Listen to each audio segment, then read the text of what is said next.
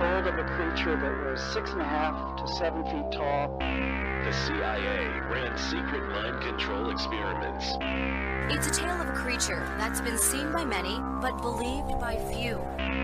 And experts say there have been reported sightings of paranormal activity. And there was this creature and it ran down this hill. They say something was flying over their house and they have no idea what it was.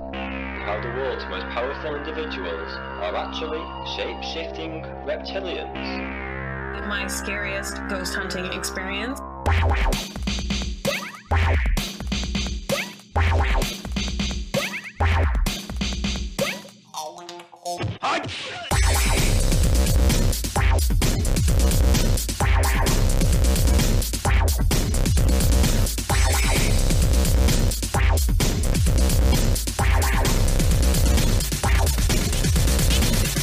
Right, good evening and welcome. It is, uh, I think we figured this out, Tuesday night. I'm your host, JV. This is Paranormal IRL. We've got co host Britt Griffith here.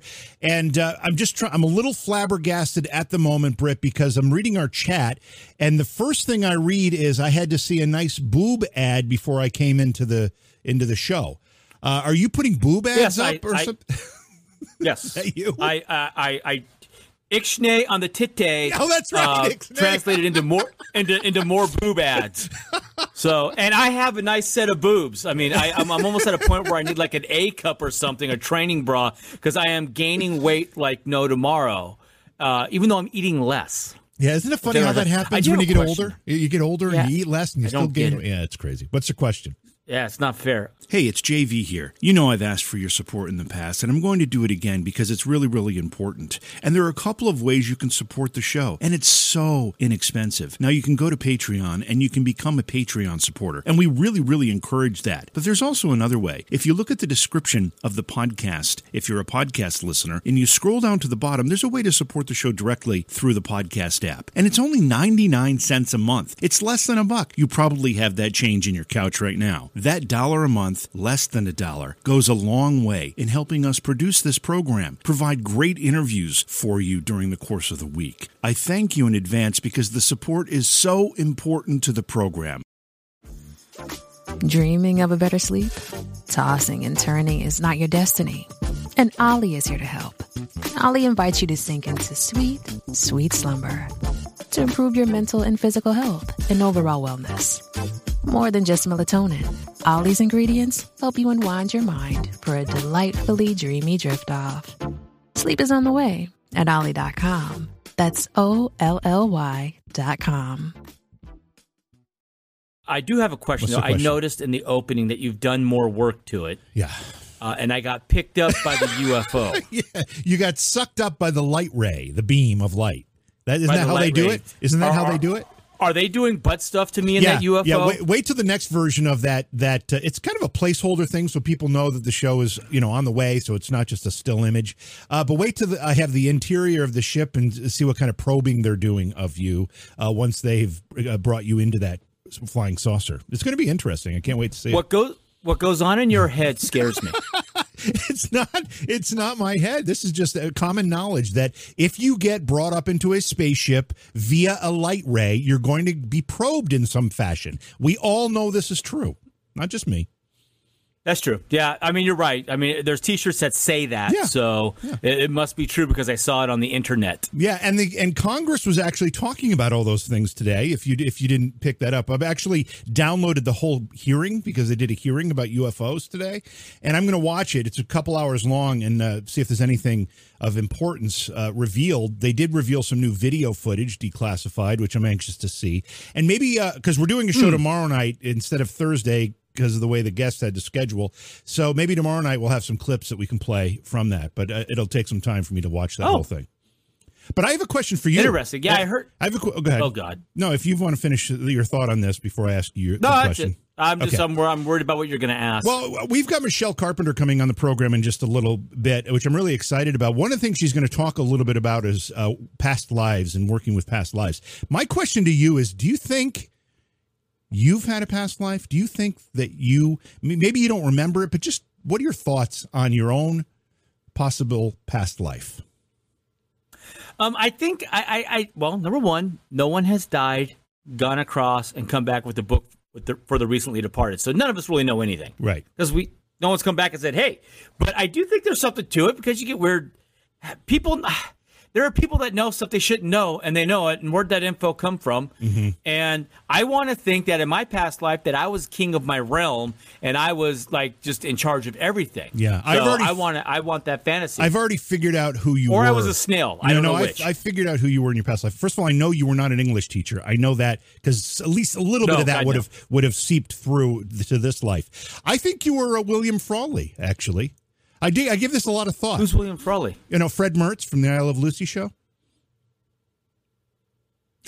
Oh, could be. Have you never seen I It Love could be. Lucy? Do you not know who Fred No, yeah, Mertz yeah, yeah. Okay, all right, all right. I I didn't know the William Farley reference. I know who Fred Mertz. If you had you said Fred from Well, yeah, I didn't know his actual uh, name because I don't know anybody's name because I forget everything. Yeah. Um. But uh, yeah, I just as long as you didn't say I was Lord Farquaad, we're good. well, if that had been a real person, I would have given that some serious consideration. But in all seriousness, uh, Michelle, Shrek's not real. Uh, you believe what you want to believe. I mean, we we could. That's a beautiful Uh-huh. thing about this program. We don't judge anybody or their beliefs. So if that's what you want to believe, that's Oh, good. fine. That's fine. Yeah, I'm good with that. Um, But uh, Michelle has actually worked with uh, folks with past lives in, in the course of her other work, and we're going to talk about all of that. But let me introduce who we're going to be talking to. Uh, Michelle has the gift of seeing into a person's body, mind, and spirit. She can sense when a person's heart contracts, when it feels sadness or pain, and expands when their vibration shifts in the moment of grieving or allowing vulnerability. She has shown where uh, she show, has shown where feelings are held within the body and the mind. Um, she works on a deeper level of subconscious programming. She works with past lives, intergenerational trauma, ancestral trauma, and connects with the spirit of loved ones who have passed over. She also channels angelic beings of light called the Council of Eight. And uh, we're going to talk about all of that tonight with Michelle. And, you know, the beautiful thing about talking with Michelle, because we were, we were having this conversation before the show, is that she's coming to us like literally halfway around the world, literally on the other side of the globe. Michelle is in New Zealand, and technology allows us to be here with her live, with us live. Michelle, what time is it again where you are in the middle of uh, the, the ocean somewhere in New Zealand? Somewhere in New Zealand, a tiny little island on the other side of the earth. Um, and it is 2 p.m., just past five past two in the afternoon. Well, it's such a pleasure to, to have you here. Um, we were talking before the show, and we Britt had asked you the question, you know, where you were, because he immediately recognized your accent, and we were talking about time, uh, the time, and uh, Britt wanted to know if you were in the same time zone as us. Britt, I don't understand how you could possibly think. And then you said something about, well, the old Earth is round, and the time zone could go around the Earth. Do you not know how how it spins and how all that works, Britt? Just curious. Well, but but yeah, but but but if she's on the same, let's see, longitude is sideways, right, and latitude is up and down. No, latitude. Or is it the latitude, other way around? Latitude goes north and south. Well, it doesn't run north and south, but it measures north and south. And longitude goes from pole Right, to pole. On- so if she's in the same longitude as us, just on the bottom of the Earth, wouldn't she be still in the same time zone? That's where my mind was going. No. Uh, I, ass- I assume that's the case. If you draw like it goes straight south from where you are, everybody would be on the same time zone. But you don't know that New Zealand's on the other side of the world. I mean, it, it's not like it's. I know what's at, I mean I know it's in the bottom of the world. I just didn't know where where Michelle, please don't take In this that- as any kind of insult. No, Britt, Britt no, does no, no. not have a handle on things like this, but that's why we like him because he's he's got a more esoteric mind and goes after the more nebulous concepts. What'd you call me? Yeah, I know. I'm just making stuff up at this point. Anyway, Michelle, welcome to the show. For, I have to ask you um, because in in the bio inform in the information that we got uh, in our prep for you, you, you uh, it says in here when asked to describe what you do, you say it says you're a medium, but you're far more than that. How would you describe the work you do and what your sensitivities are? So, I've, excuse my my coughing and my little spluttering. By the way, I'm just recovering from COVID and bronchitis. So, um, I just wanted to apologize up front. And uh, so, how I describe myself is I just work. I work within a with, within the universal times, and I work within the now. And I've had this download from you know I call myself a spiritual medium And a friend the once I heard her saying, "Spirit all medium," because we are all spirit, and I work very much multi, like on many different layers, and it's it's it's a real privilege. And these these um, I, I think abilities or gifts, as people would call them, have developed over time. And I truly believe that we all have the ability to connect because we come into this world connected. And then just depending on how, you know, the family that we've chosen, our programmings, our belief systems, energy that we're carrying from the intergenerational um, lineages that we come from, that can, I was one of those. I'm a late bloomer. But I work very much in the in the moment. I work very much the timeline serves me and I just get guided all the time. And it's it's kind of what Britt was saying earlier on. Like, how do we know? Like a lot of it, like I'm still learning. I don't know everything. I just know that I'm really good with the human and the human experience based on my previous um, traumas that I've had in this lifetime. And the biggest thing that one of my learnings is in this lifetime is to learn to teach vulnerability and to teach we all have on inside of us. So I'm kind of like an activator. I activate people's hearts. I don't know if that does it make sense. Yeah, it does make sense, and I know that you do a lot of work with with folks who have dealt with trauma or grief in their lives, and you use these sensitivities of yours and these connections to other dimensions in the spiritual realm to help people come out of that and, and recognize how they can even prevent it in ways. Um, would you suggest because of that kind of work that whenever we feel grief or trauma there is some type of spiritual connection that if we learn how to better control or to better maybe communicate uh, with, we can control this grief and trauma a little bit better in our lives? That's a great question, JB. And excuse me, the one the one biggest thing I found with working with a lot of clients over these years is that we all experience some kind of aloneness or loneliness in this lifetime. And if we were taught, I believe, from kids from a young age, you know, these children seeing things and hearing things, and I hear this a lot with with adults that, um, you know, who are sort of in their twenties, thirties, forties, fifties, that felt like they've suffered from some kind of schizophrenia, and if they were taught at a young age that actually, guys, are around us and they want to connect, I think it would really help the grieving and the trauma that we do hold on because a lot of my clients who feel so alone are never alone once we reconnect them. And I say we because it's not me. I'm just helping them to to um, to reconnect into everything that we know. And the example I give is, excuse me, I don't know if any of you are dads. Are any of you parents? Yeah, we okay. both are. Yeah. So not together, okay, so do you remember but, when you we both are, yeah. Okay, thank you. Just clearing it up. Thank the world for that. yes. um, but do you remember when your wives were pregnant? Not one of us ever had to say to those babies in the in the stomach, going, "Come on, baby, now we got to grow toes. Come on, baby, now grow eyelashes." We just grew from this knowing, this source, this divine, whatever we want to call it. And when we come into the world, and then a lot happens. You know, we pick up on, on, on a lot of energy, vibration. And that's what I'm relearning for myself is everything is frequency. Everything is vibration. And again, if we, and we're not taught uh, from my generation, I most certainly wasn't taught to allow, I wasn't allowed to be, I wasn't allowed to cry when I was a young kid. I was always told to keep quiet.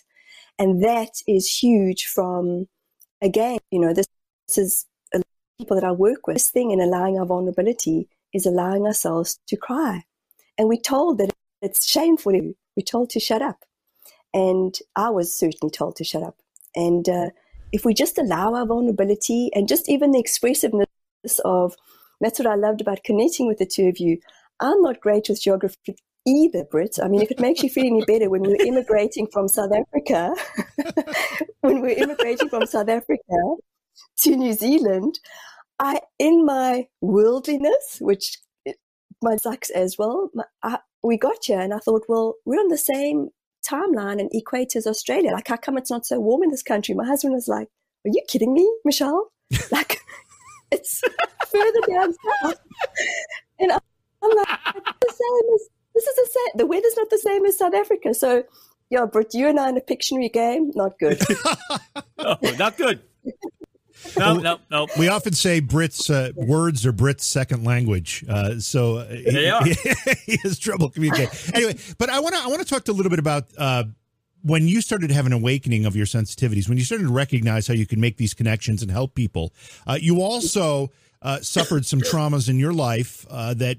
If you could share some of that with us, we'd appreciate it. But obviously, they're probably Sure. they're probably very personal, so I don't know how much you want to share. That's up to you. Um, thank you for thank you for that. But I'm I'm very open about my sharing because I feel that again the shame of not sharing, and some people don't like to share what their trauma is about. Um, I was sexually abused at the age of four or five with my mother's brother, and I didn't know it was wrong until I was a teenager, and I was a very angry teenager.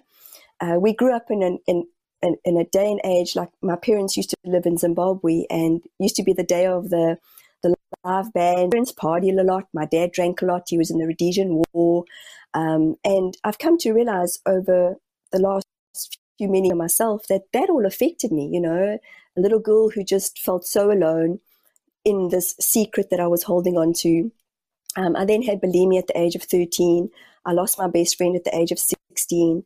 My mom was a very angry woman, and I feel like she held onto a lot of her own dark secrets and her own trauma. Uh, my dad, too, had a very abusive background. So I grew up in a lot of um, uh, conflict, a lot of fighting. I was the, the middle child, and I'm stereotypical of the middle child that feels like the oldest child got everything and the youngest child got everything. Um, but I did. I lived a lot in this kind of state of remembering my parents fighting a lot, whereas my oldest brother said he doesn't remember a lot. And then one of the patterns that I've had in my life, which for me is also tick, was my dad had affairs when we were young kids. And I kept recreating the pattern of bringing men into my space, same vibration. We both lacked self worth and they all cheated on me. At the age of 24, when I was a sales rep for many years, and I looked down to put a straw into um, a can of cool drink, and a young black girl ran across the road, and I knocked her and killed her in my car. And I didn't know what I hit. Oh wow! And uh, for nine years, I, I I did find out because obviously them, and um, they told me that I'd knocked over a, a young girl, and because she the way I'd hit her, she'd rolled and rolled into the bushes. Fast forward nine years later, I hadn't with that. I hadn't gone for counselling. You know, it wasn't. My parents didn't suggest it. It was just something that we just learned to deal with. And my mantra in my life was the more stressed I was, the more I coped. Like I was a top sales rep. I, you know, I performed and stressed. Come on, I can do this. I can do this. And the reality is, is I was just affecting my body more and more and more so, and it started showing up in different ways and with physical ailments, bladder infections, kidney infections, migraines. Um, and then I got to the age of 33, and uh, I had a little baby girl, and um, I came to discover that my ex-husband was cheating. Again, another pattern.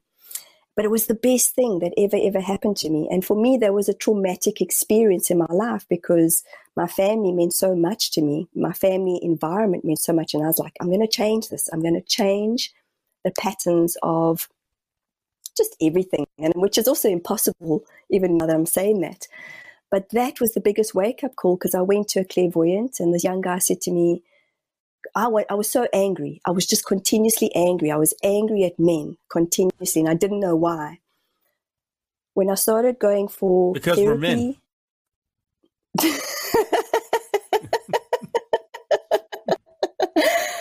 oh gosh, I just adore you, Britt. oh boy, it's just true. it's just true. We're men.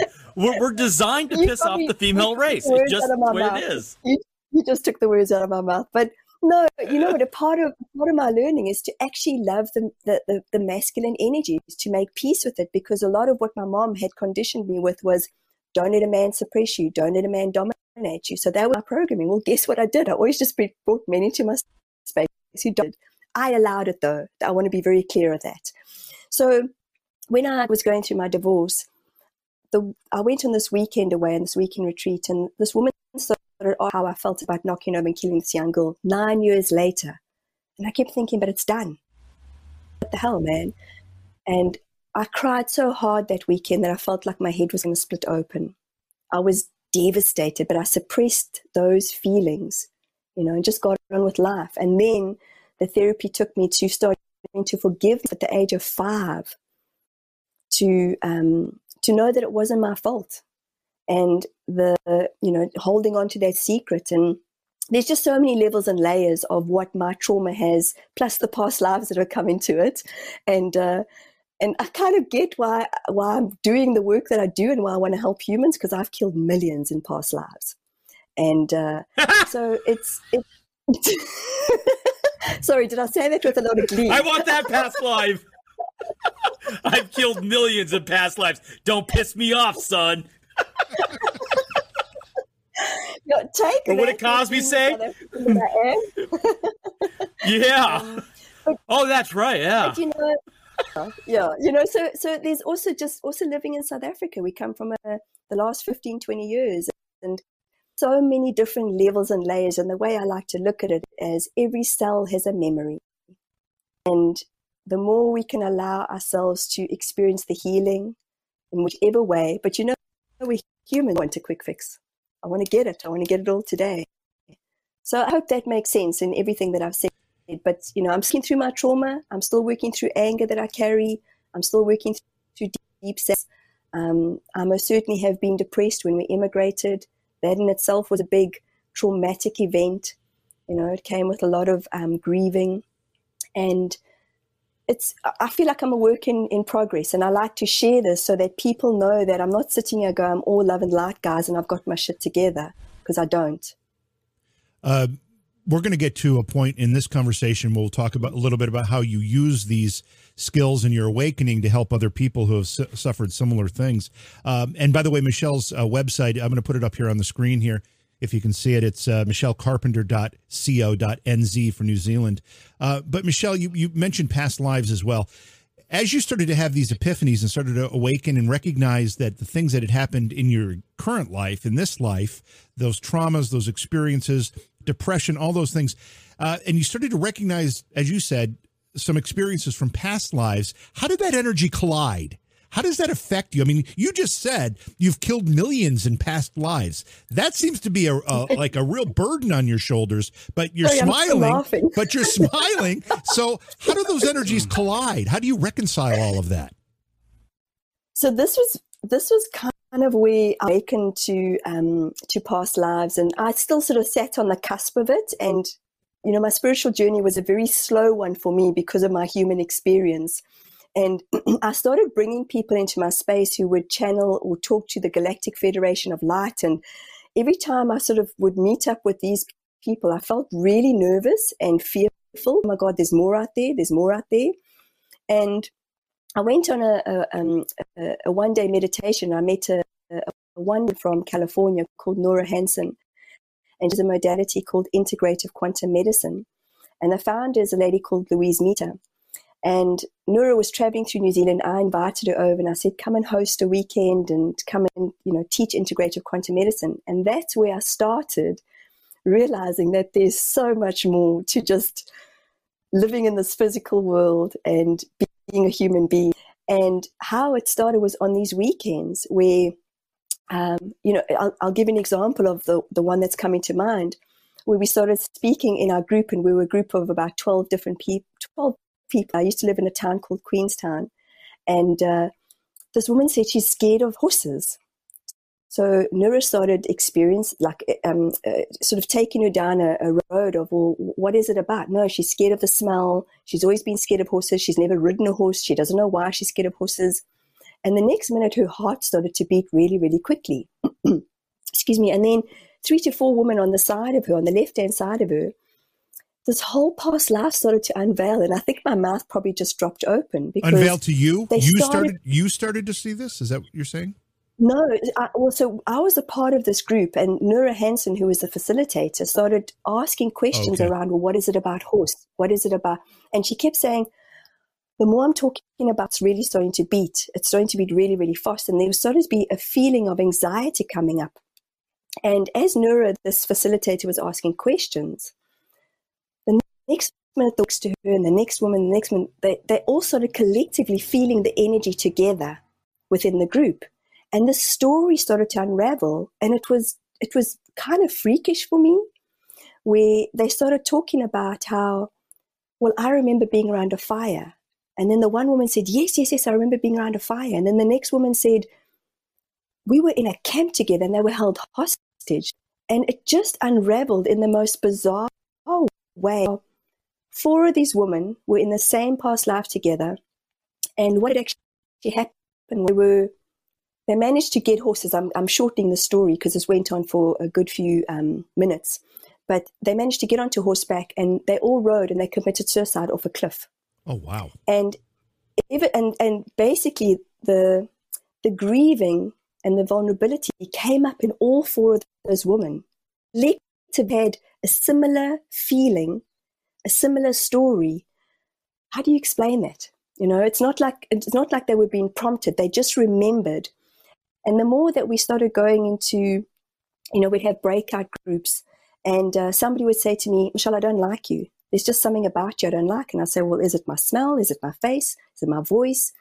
And then as we start to explore, once we're in the universal space, it just the story just starts to come and they're mind blowing. I could share one story upon the next upon the next about how I've seen how these healings have taken place. And they're not forced, they just, the story comes up for the healing in the moment. And it's not one person's healing, it's a collective, it's a group at a time.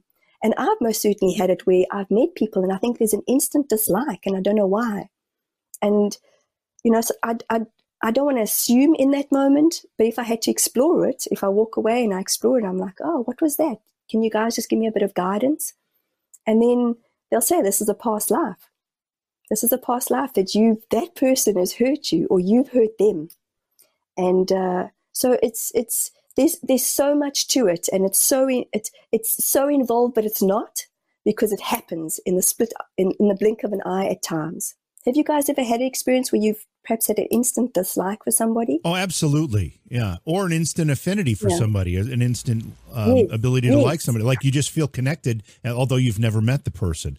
Um, with Britt, it's very different. I, I, I keep him on the other side of the country just because that's that's as close as I can get to him. See, Britt, JB, we've got your JB has killed guys. me in in four past lives of JB. He's killed me four times. So I'm sure. I'm sure. And you're still here. Yes, you're strong. Michelle, I, he's he's like Kenny from South Park, which you I don't know if you get South Park. He just- they killed Kenny. Uh, I, He's I'm gonna, dead. Let, let me ask you one more question, then I'm gonna let Britt ask a couple of questions here. But you, you, in this story you just shared, these four women had a shared past life. Is that common? Do you do you travel amongst groups of people in your lifetime that you've shared other lifetimes with? Is that a common phenomenon that you've experienced, or that you're aware of now that you've done this work? yes, um, most certainly. And it's it's not something, you know, I've become sort of as aware as I possibly can in the moment because I found that I was getting into a space in time where I was over analyzing things. You know, like if I met somebody and I didn't like them, what was this? What is this about? And I feel that some of us on our spiritual journeys can analyze. And I just go, okay, you know what, it is what it is. I don't like that person. But yes, in the group settings I've had, um, the different um, retreats I've been to, there's most certainly there's a collective. There seems to be a, a dynamic that happens. And when we open ourselves up, you know, I like to explain it as if you think of the good old CDs, you know, and how the CD, CDs go around as a hologram, that's how I experience life. So whether we call it past lives, I mean, it's happening. It's it's happening right now in the moment. And if we experience it, we feel it, we allow it, we grieve it, it's it's gone. And then we're on to the next hit or the next it's does that make any sense? It's just like this is how I see it. It's sort of like it comes, it comes, it comes. And that's energy for me. It's happening. Whew, it feels explosive. There's a few of us together. I mean, if I really had to tune in, we more than likely we've been connected in many, many different ways. And, you know, it's um it'll be yeah, interesting to hear. I Okay, feel like so I- okay, so I have- wanna protect him. Yeah. Uh, Well, maybe we rolled. Maybe we rolled together and we both killed millions of people.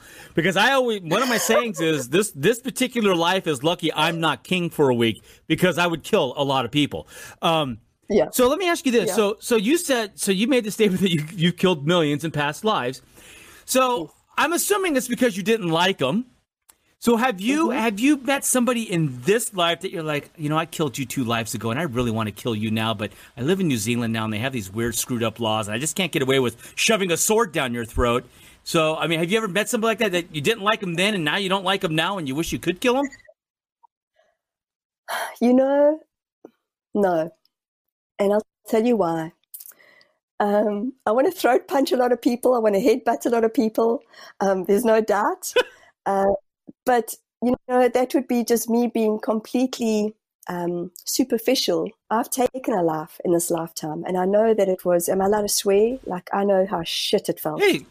and it took me a long, long, long. It took me many years of even, um, you know, th- this young girl that I knocked over and killed. We had a soul connection in this lifetime, and uh, it took me a long time to get through the hurt and the pain and the guilt of taking that life, and it was a complete accident. So, yeah, absolutely. But she wasn't innocent. I, she wasn't. She was innocent. She was a complete. Innocent. I'm pretty sure the millions and, that you've killed in past lives deserved it. Well, I was. I was a I was a conqueror, and I was right. part of. So they deserved it. Uh, so when we're in war, and this is something that I, you know, say to people, as best hand in the experience of even my dad being in the Rhodesian War, never judge guys. Because when you're in it, when you're in that fight or flight or fright mode, you do what you got to do. Yeah. You take out who you got to take out.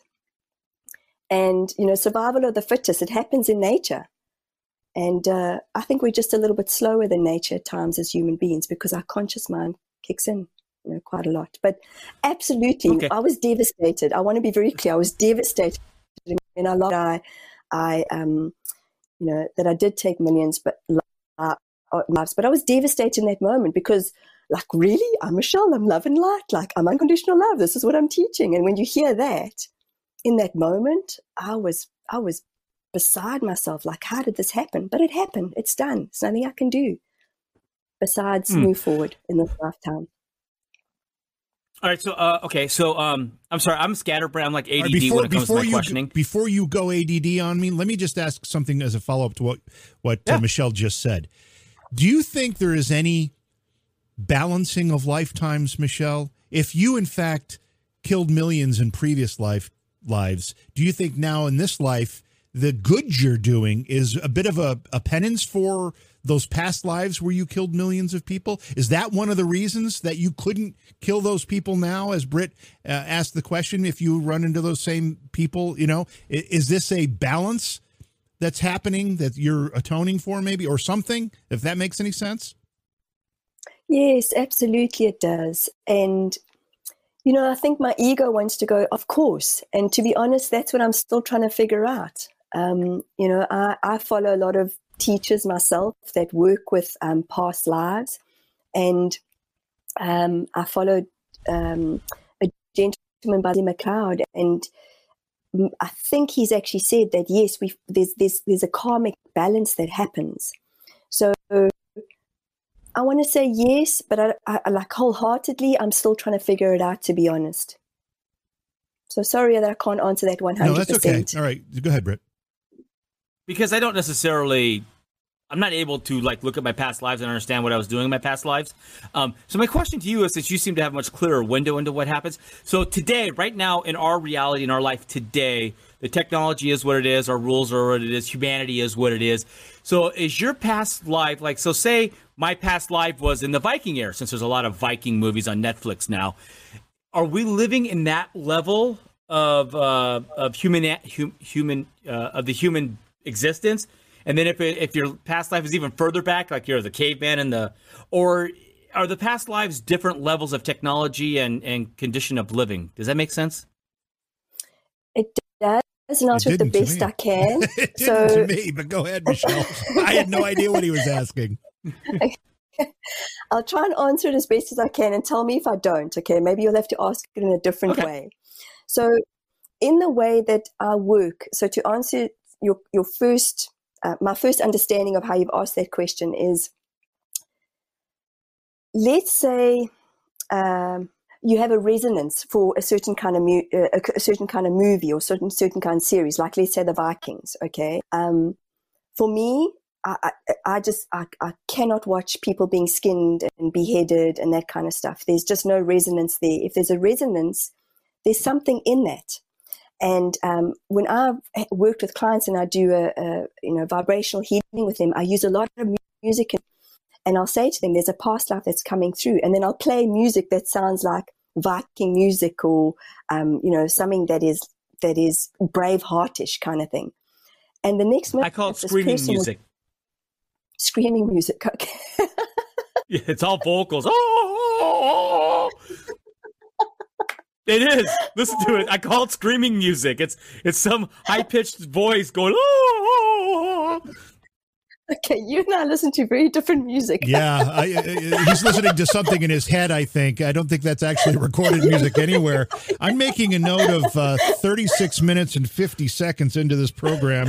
Britt sang something, and I'm going to clip that out later. Let me just make a note. Go ahead, Michelle. Sorry. there you go. oh boy, boy, this falls You were apart. taken up in the speech Oh, my spaceship for nothing. yeah, that's right.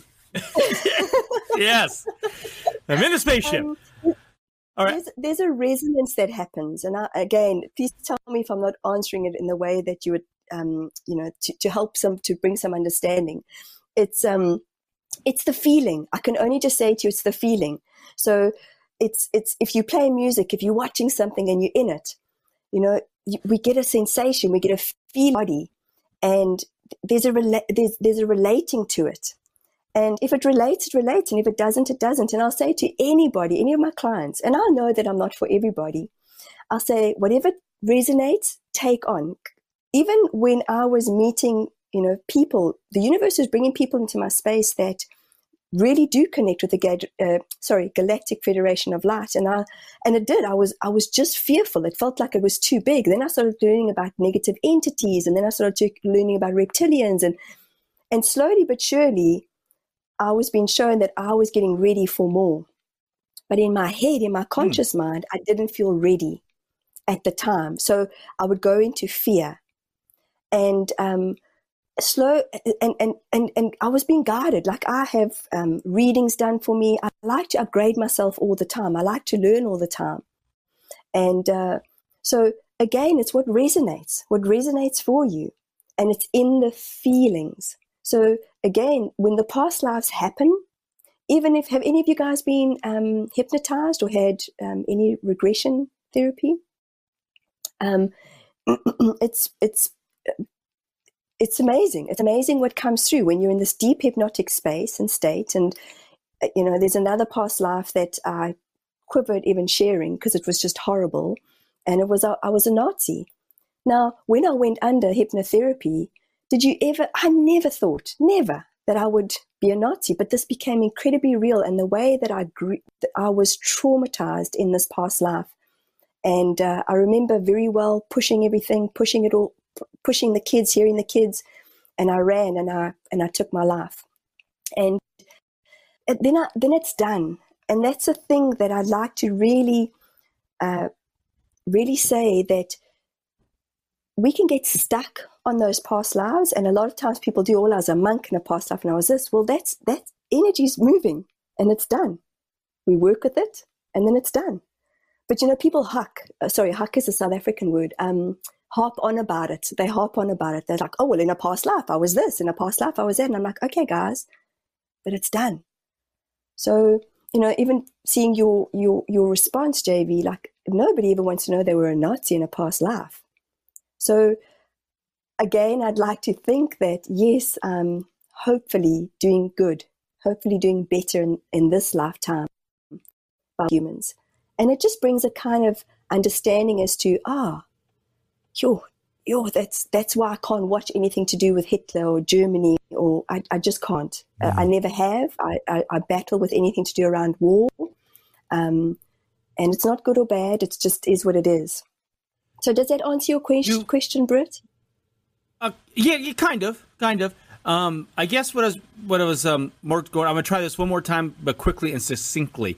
Um, you said that you've killed millions in past lives. Does that mean like you were in the King Arthur era, commanding armies on horseback? And I guess what I'm yeah. what I'm curious about is in the past life, could it be a really futuristic Jetsons cartoon type of fast life?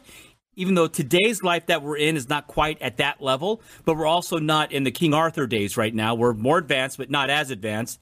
In this particular Are you asking- life. now your next life? Are you asking if her past life was actually uh, of an advanced technology, maybe you know predates our history? Is that what you're asking? Right. Yes, I also, yes. Or yeah. Okay. Thank Do- you. Do we slip Thank and you. slide on the timeline with our lives? I guess is what I'm asking. Yes, uh, yes, one hundred percent. And for me, it's well.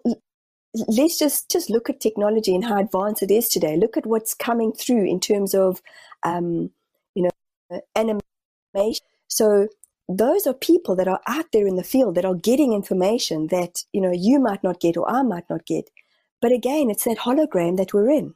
It's a hologram, and for me, in the human experience, it's it's it's feeling it it's working with it and and then it's done that's that's the only way i can sort of explain it but absolutely we're we're all we're, we're you know everything is interconnected everything Okay. That answers my question. That makes sense. Okay, so okay, so you you you started your life in South Africa, but your dad was from and parents were from Zimbabwe.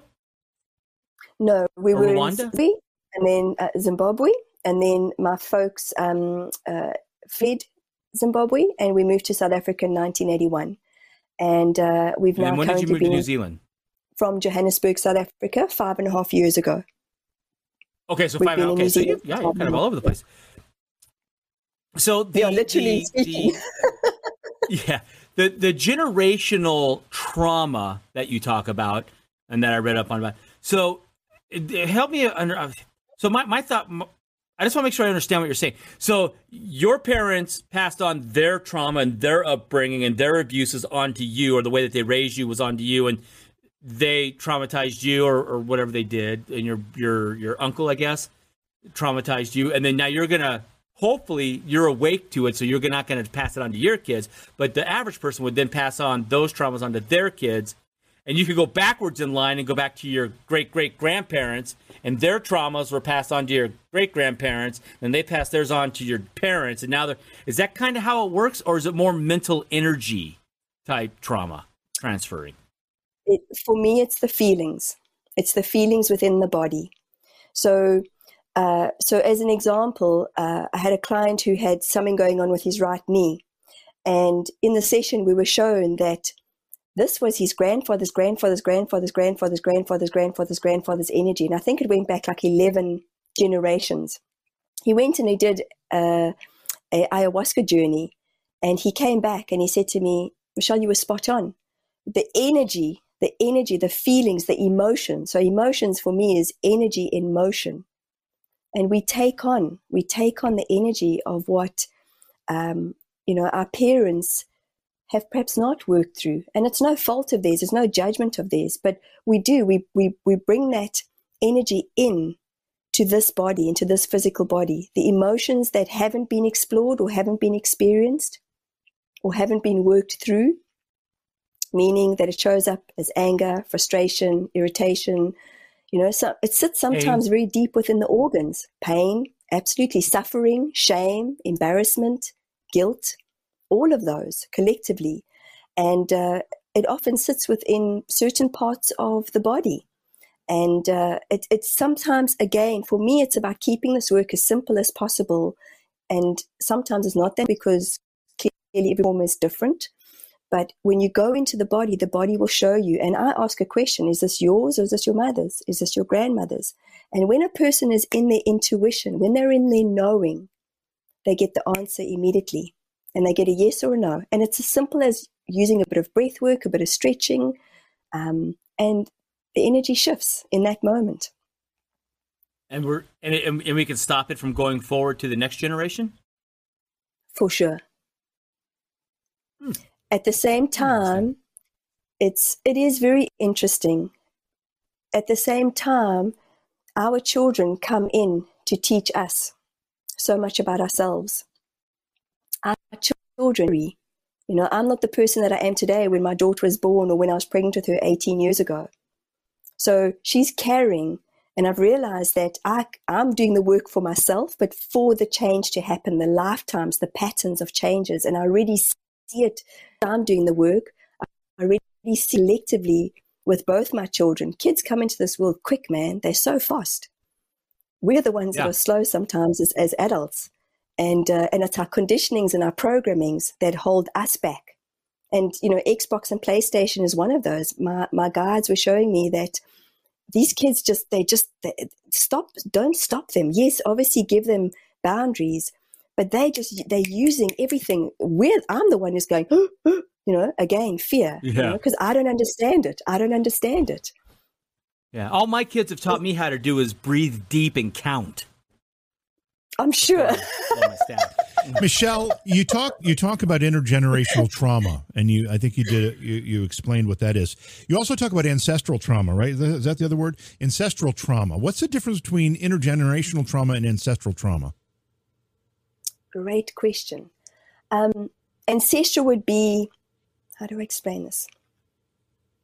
Ancestral is what we've carried and we don't realize that we're actually carrying it. Intergenerational is in the in, in our generations.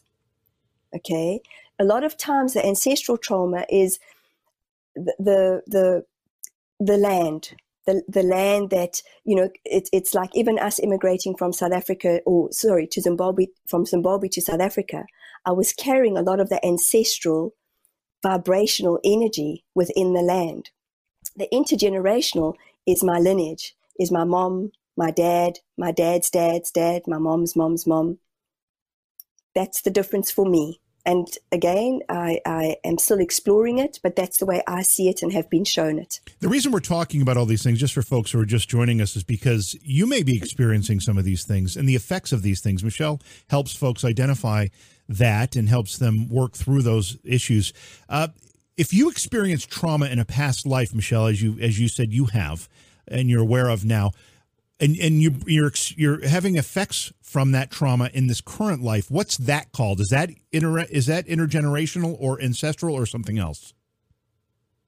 Uh, sorry, Debbie, do you mind just repeating the question? It, it, you have experienced trauma in a past life that you have identified. If someone has yeah. that a trauma in a past life and they're experiencing effects from that trauma in this life, in a current life, what yeah. how how do you define that? Is that ancestral trauma or is that intergenerational trauma or something else?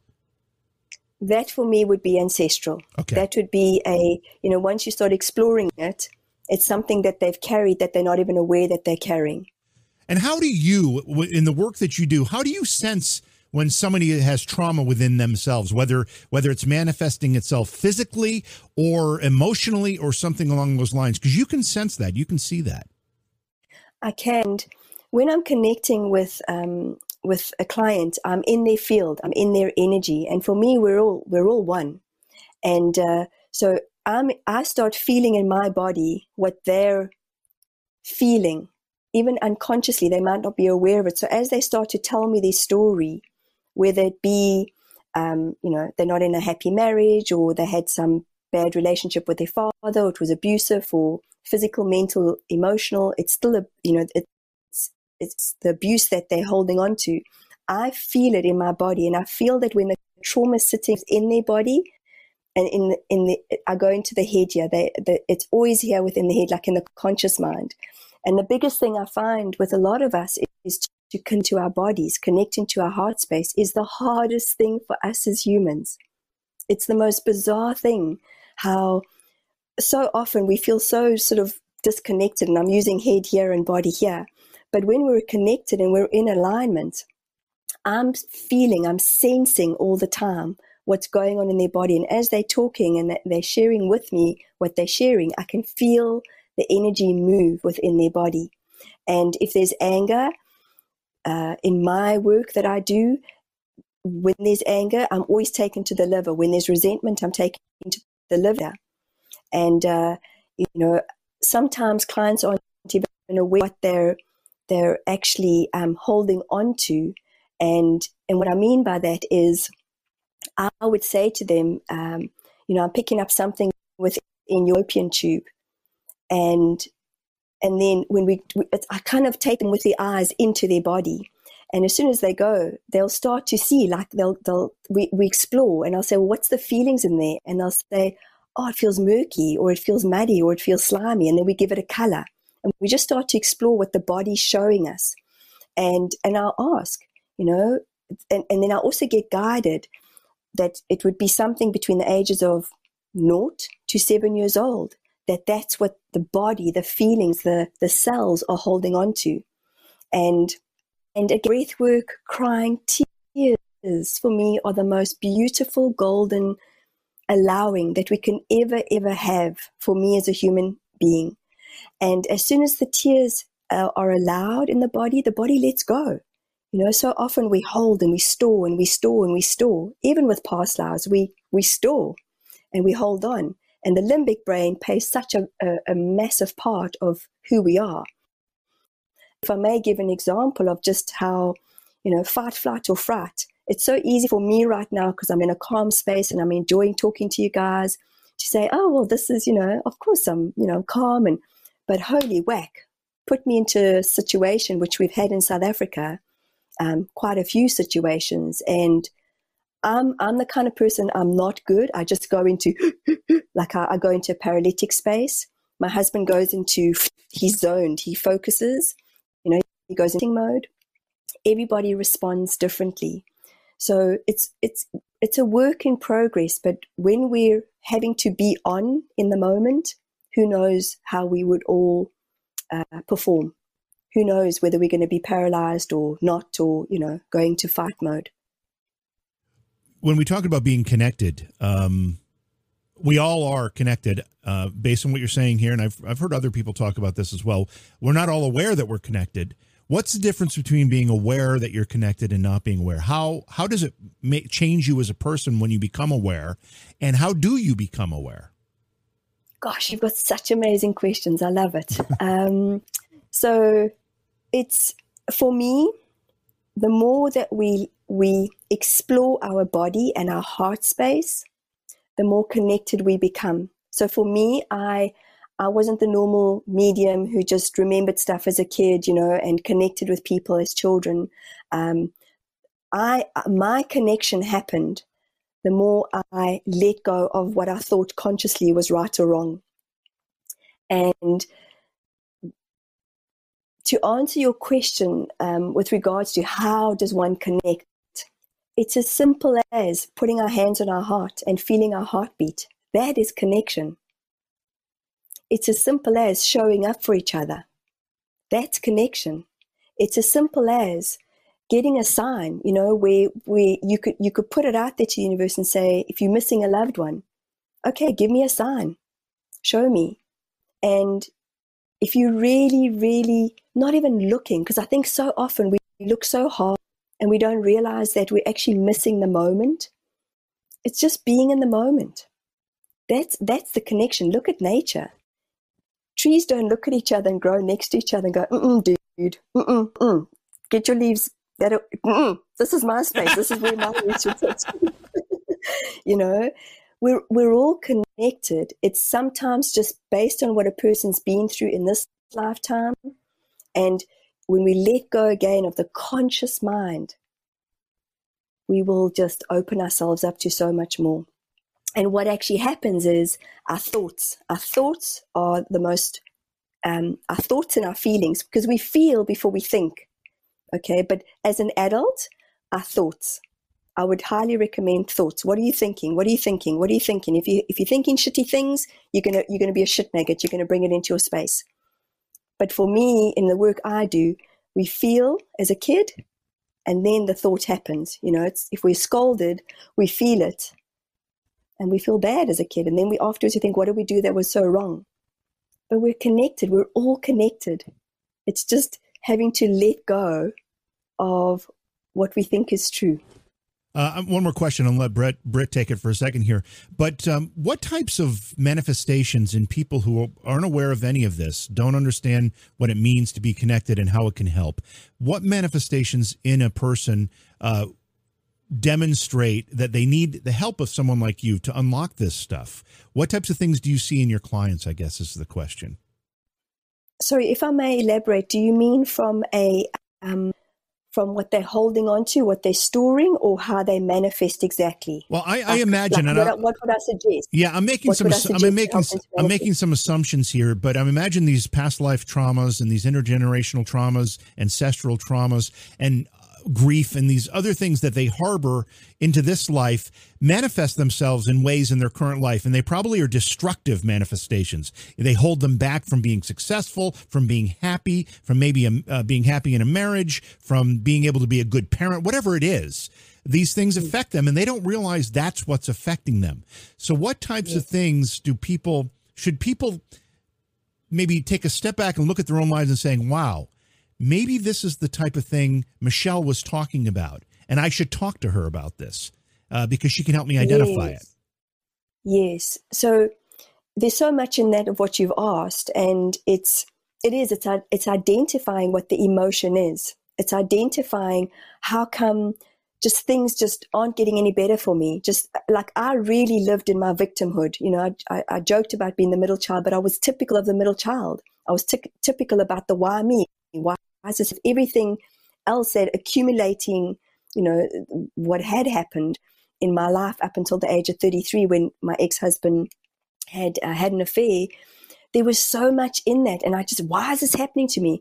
Well i now get the why but we're always searching for the why as human beings in my opinion. And sometimes we don't get the why. Why why are kids born deformed? Why you know sometimes it just it's apparently it's for the learning of the parents apparently there's, there's sometimes we might just not get the why but it's pinpointing in the moment of well, what is it that I want to do differently? And most of us, the biggest thing um, that we don't or aren't taught is how to love ourselves. And our lack of self worth is, it's crazy. It's just crazy. You know, I can have the most beautiful woman or beautiful, handsome man sitting opposite me, and I can go, wow, and he could be successful and he can have all the money in the world. And, but there's still this sense of loneliness, sense of, there's just something that's missing in my life. And then we explore it. We explore what the subconscious is holding on to, which is from childhood. What what are we holding on to, along with everything else that you've mentioned? Um, and for me, it's important to to just sit and ask yourself the question: What does happiness even look like? What does true joy look like? If you look at a kid you know at the moment we're going we're in autumn going into winter and you just watch kids and they pick up leaves and they throw them and you know they pick their noses and they just don't care and we get to adulthood or teenagehood and we start caring about what other people think and it's going back to that joyful presence and again once we tap into our hearts our hearts know nothing else except deep connection and deep love for one another so I, hope that answers your Hmm. question. But it, it's just ask yourselves, you know, for those of you who are watching or those who are who are not too sure if you're wanting more, what does more look like? What does more feel like? You know, we're taught, we're conditioned, we all want more. I'm just so grateful coming from South Africa to have water coming out of my shower at night. I'm just so grateful for that because you got these little kids that are carrying, that are walking five kilometers. Trevor Noah is a perfect example. You know, they're walking with buckets on their heads. And God forbid if they miss a drop of water. You know, I'm just so grateful. So it's it's it's a searching, but it's also a learning along the way. That's my discovery in this life is that, you know, it's not a quick fix. And I I, I think that I'll probably be working on my craziness, my wackiness, my whatever whatever it is until um, I'm old. I think we're I think we're always uh, working until the day we die. I think we're always there's always something to tweak and fix, and no one is ever perfect. And as long as we know For that, uh, it makes life you a are little bit easier. You're I am perfect. per- You're perfect. yeah, I am personally thankful for indoor plumbing that takes my poop outside the house and I don't have to go outside. So that is amazing invention right there, and I feel spoiled because a lot of people don't have that in the world. Um, yes. All right, so. I'm gonna I'm gonna derail this thing. Uh, uh, how many languages do you speak? Two English and Afrikaans. Just curious, because most women, most people outside the United States speak multiple languages, which you do. Um, here on the planet Earth, I am unique. You are unique. JV is you unique. I mean, we kind of call what the soul is the word we kind of put for it. Um, when when I leave this life, the energy dissipates into the universe or wherever it goes. Is it my unique soul that jumps to the next life and then lives that life, and then when it's done with there, it jumps to the next life? Is that how that works? And my question to that is, if it is, is there a finite amount of souls? Is there like and I'm just using simple numbers. There's a hundred souls that move in between all of these lives. Or is it like here on planet Earth where we're reproducing and our population gets bigger and bigger and bigger so we can create additional souls, additional souls that then bounce through all these lives? So I'd like to make a suggestion. Uh, I'd love to channel for you and channel the Council of Eight if we have time, because they can give the answers. They're from the 15th dimension. I personally am still exploring that with what you're saying and what you're asking. Um, I just see it as energy. When I connect with a loved one, it's the energy that comes through. You know, I don't see it as a specific soul. I don't see it as, as a light. I just, I just sense. I just sense that it's energy.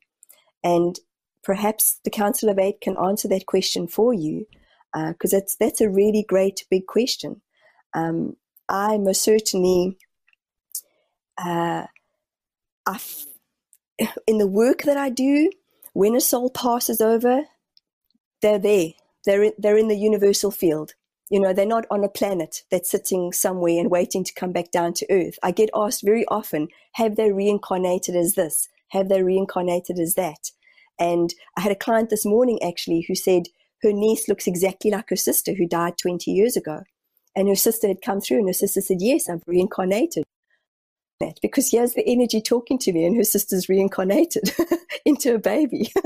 So you know it's um wait wait wait, wait hold on just... hold on hold on. So so you have this this this life form energy that died that you're talking to but it reincarnated as this little sister that you that, that you could physically see. So you have the energy that's in the in the other plane and you have the energy that energy so at the same time so they just double. At the same time. So think of it like this this is our mass body, okay? And our conscious is so much that our conscious minds do not understand. And that's why for me it's an exploring. And I often joke about like, who knows if this is all freaking real? Apparently, this is all an illusion. Okay.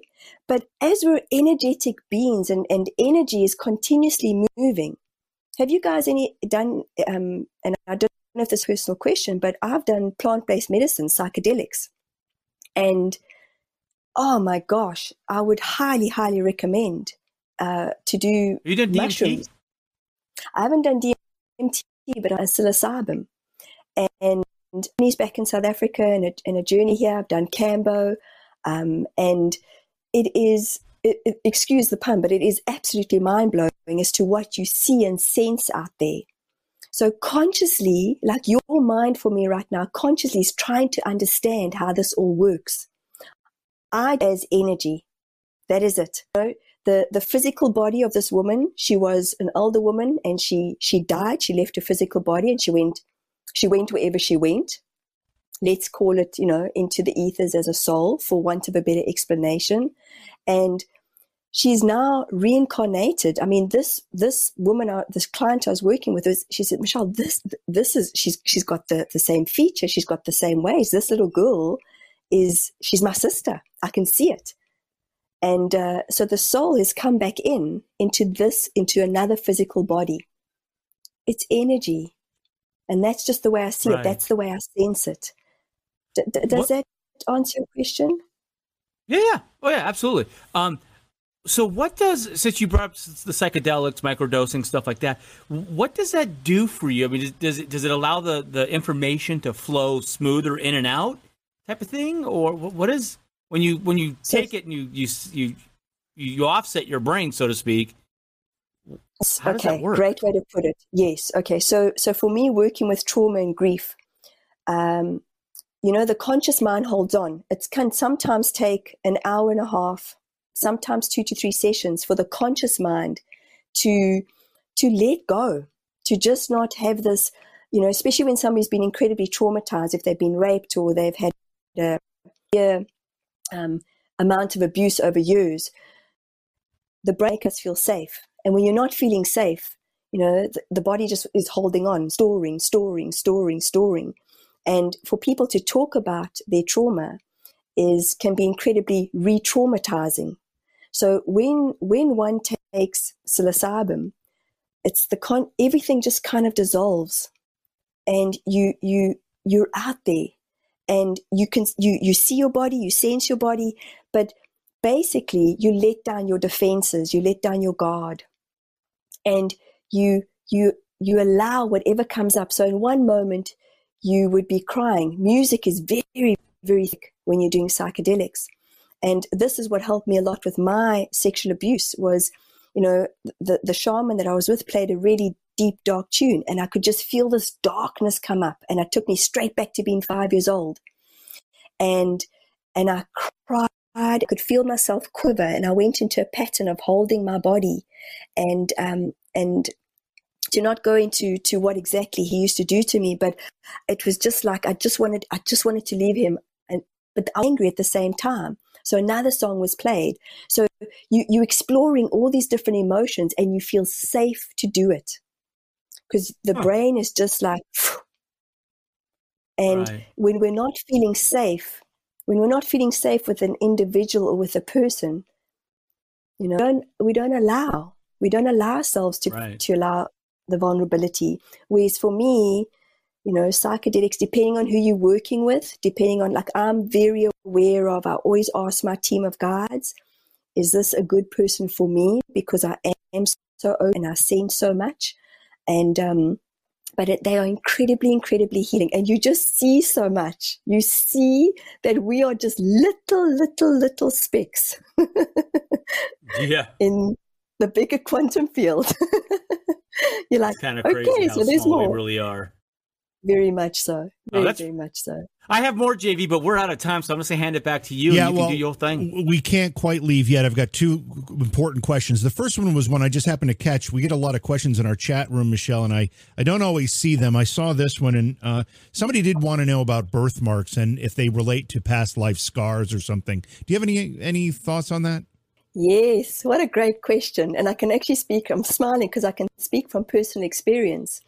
Um, my husband has a red ruby birthmark on his um, on his right uh, shin, and the biggest thing that that um, one of the things that he he has had in a past life is he's been shackled. He's been basically and he's he's felt the shackles, and in this lifetime he's working through not feeling so shackled. Like he he battles with control. He battles with, you know, the world that we currently have been living in in the last two and a half years.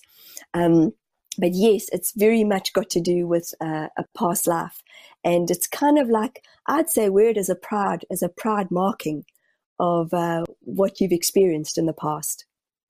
Mm. Um, second question is you brought up the Council of Eight. We really didn't talk about that much, and we need to. Tell us what the Council of Eight is. Um, you mentioned it, they're on the 15th dimension. What is that? And give us just a little more background on, on this, this connection and how you channel them. So I closed my eyes, and uh, how I started connecting with them was they started coming through as different energies. And one of the energies I'm very proud to say was Nelson Mandela, Lady Lady Diana, and and Gandhi and um, and when I closed my eyes, I kept asking, "Who is this? Who is this?" And I, as the human being that I am, I like a label because it makes me feel safe. And I have, um, I got the word council, and it's not like they're sitting around a table. And eight for me is an infinity number, and it just goes, you know, round and round. So I got this, I got the word council, and I was like, oh, council of, of what? And I got eight, and I just saw this number in my third eye of eight, so council of eight. They've shown me they're from the 15th dimension. I don't know. I need to speak to a quantum physicist to find out where the heck that is because I've said to them time and time again, guys, where is that? Somewhere out there in the field. When we look at the galaxy, I'm like, okay, which dimension? Not too sure. But I close my eyes and it's it's completely clear, become a clear channel, and they pick up and they and they, you know, if I have a client in front of me, they share things with the client that I I would not know, and it's they keep it simple because I've asked them. I like uh, things to be simple. I like to be able to explain things simply. Um, yep, me too. and like simple. Often, like simple, and they often will show in um, in uh, like in stories or pictures. You know, they'll as an example, they would say, um, you know, Michelle, you're going through this explosive moment right now, and you're like a tornado. You you know you're picking up all the destruction as you as you, as you getting more and more angry, and then you have this explosive moment, and then okay, you're done. But when you look back, there's this devastation, and that's how they explain things to clients. And sometimes I've noticed um, when I don't have a dry mouth that I get this kind of clicking in the back of my in the back of my um, my my sorry my mouth my jaw and uh, they they come through. I mean, I've I've chatted this before, and it's different energies that come through, and I never ask. I, you know, for me, it, it's it's accepting that I feel very blessed that these are angels coming through, and that I'm giving doubts, and even if I don't have a client, I'll get a message. I might be packing my dishwasher and I, and I get this message, Michelle, Go and record this now. We've got a download for humanity. And for me, it's about they share the love. They share the first safe that Earth is going through what it's going through right now uh, for the, the rapid transformation that's coming. And, um, and they're a collective. They're a collective of very wise beings, and they are ascended masters who've also once walked the earth. And uh, I feel incredibly, I have said this before, but incredibly blessed as to uh, sometimes, you know, I can, I sort of have a chat to them while they're coming through. I'm like, me? What? Or we're like, wow, guys, that was like really clever. Like, I wouldn't have thought about it like that. um, but I love the fact that they keep it simple. I you, like that too. You said something and about about channeling channeling the Council of Eight to answer one of Britt's questions. Is that something that you wanted to do? I'd love to if oh, we God have time. Um, yeah, they might be they might be be at, for lack of words for the yeah, first time for the first time you've tried to channel them they might be at a lack of words. But no okay, seriously. so if okay great. So i'm going to close my eyes. I take a few breaths. I might yawn and uh Britt, you're probably going to have to ask the question again but they'll more than likely introduce themselves and then we we take it from there okay okay perfect okie dokie we welcome you here today, Britt and JV, and the people who are watching this download and transmission right now. We are the Council of Eight. We are angelic beings of light. We are ascended masters who have once walked the earth planes.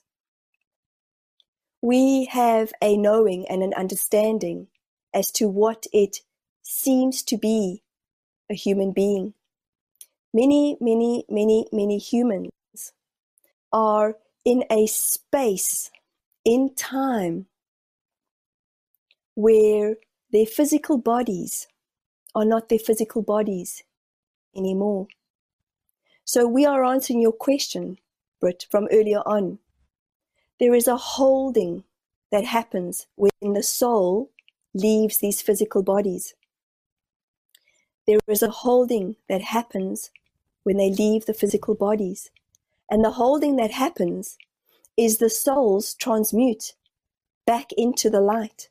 The souls transmute back into space in time. There are platforms where certain souls go to. The souls who have taken their lives, the souls who have decided that the vibration of earth is too intense, too much. These souls are in space where they are being held with other souls collectively. And we do not have the words that human ha- that humans have of nurturing, nourishment, feeding, kindness, caring. We are. And within the R-ness, within the beingness, within the seeingness, within the knowingness of all that is. Humans are a small part of the universal energies. Un- humans are as small as plankton is within the sea. We often, what we would like to say is, we often look down, but we don't look down as we are within human beings. We reside within energy. Energy is in motion all the time. So, Britt, we know you have a question, and we would like to both honor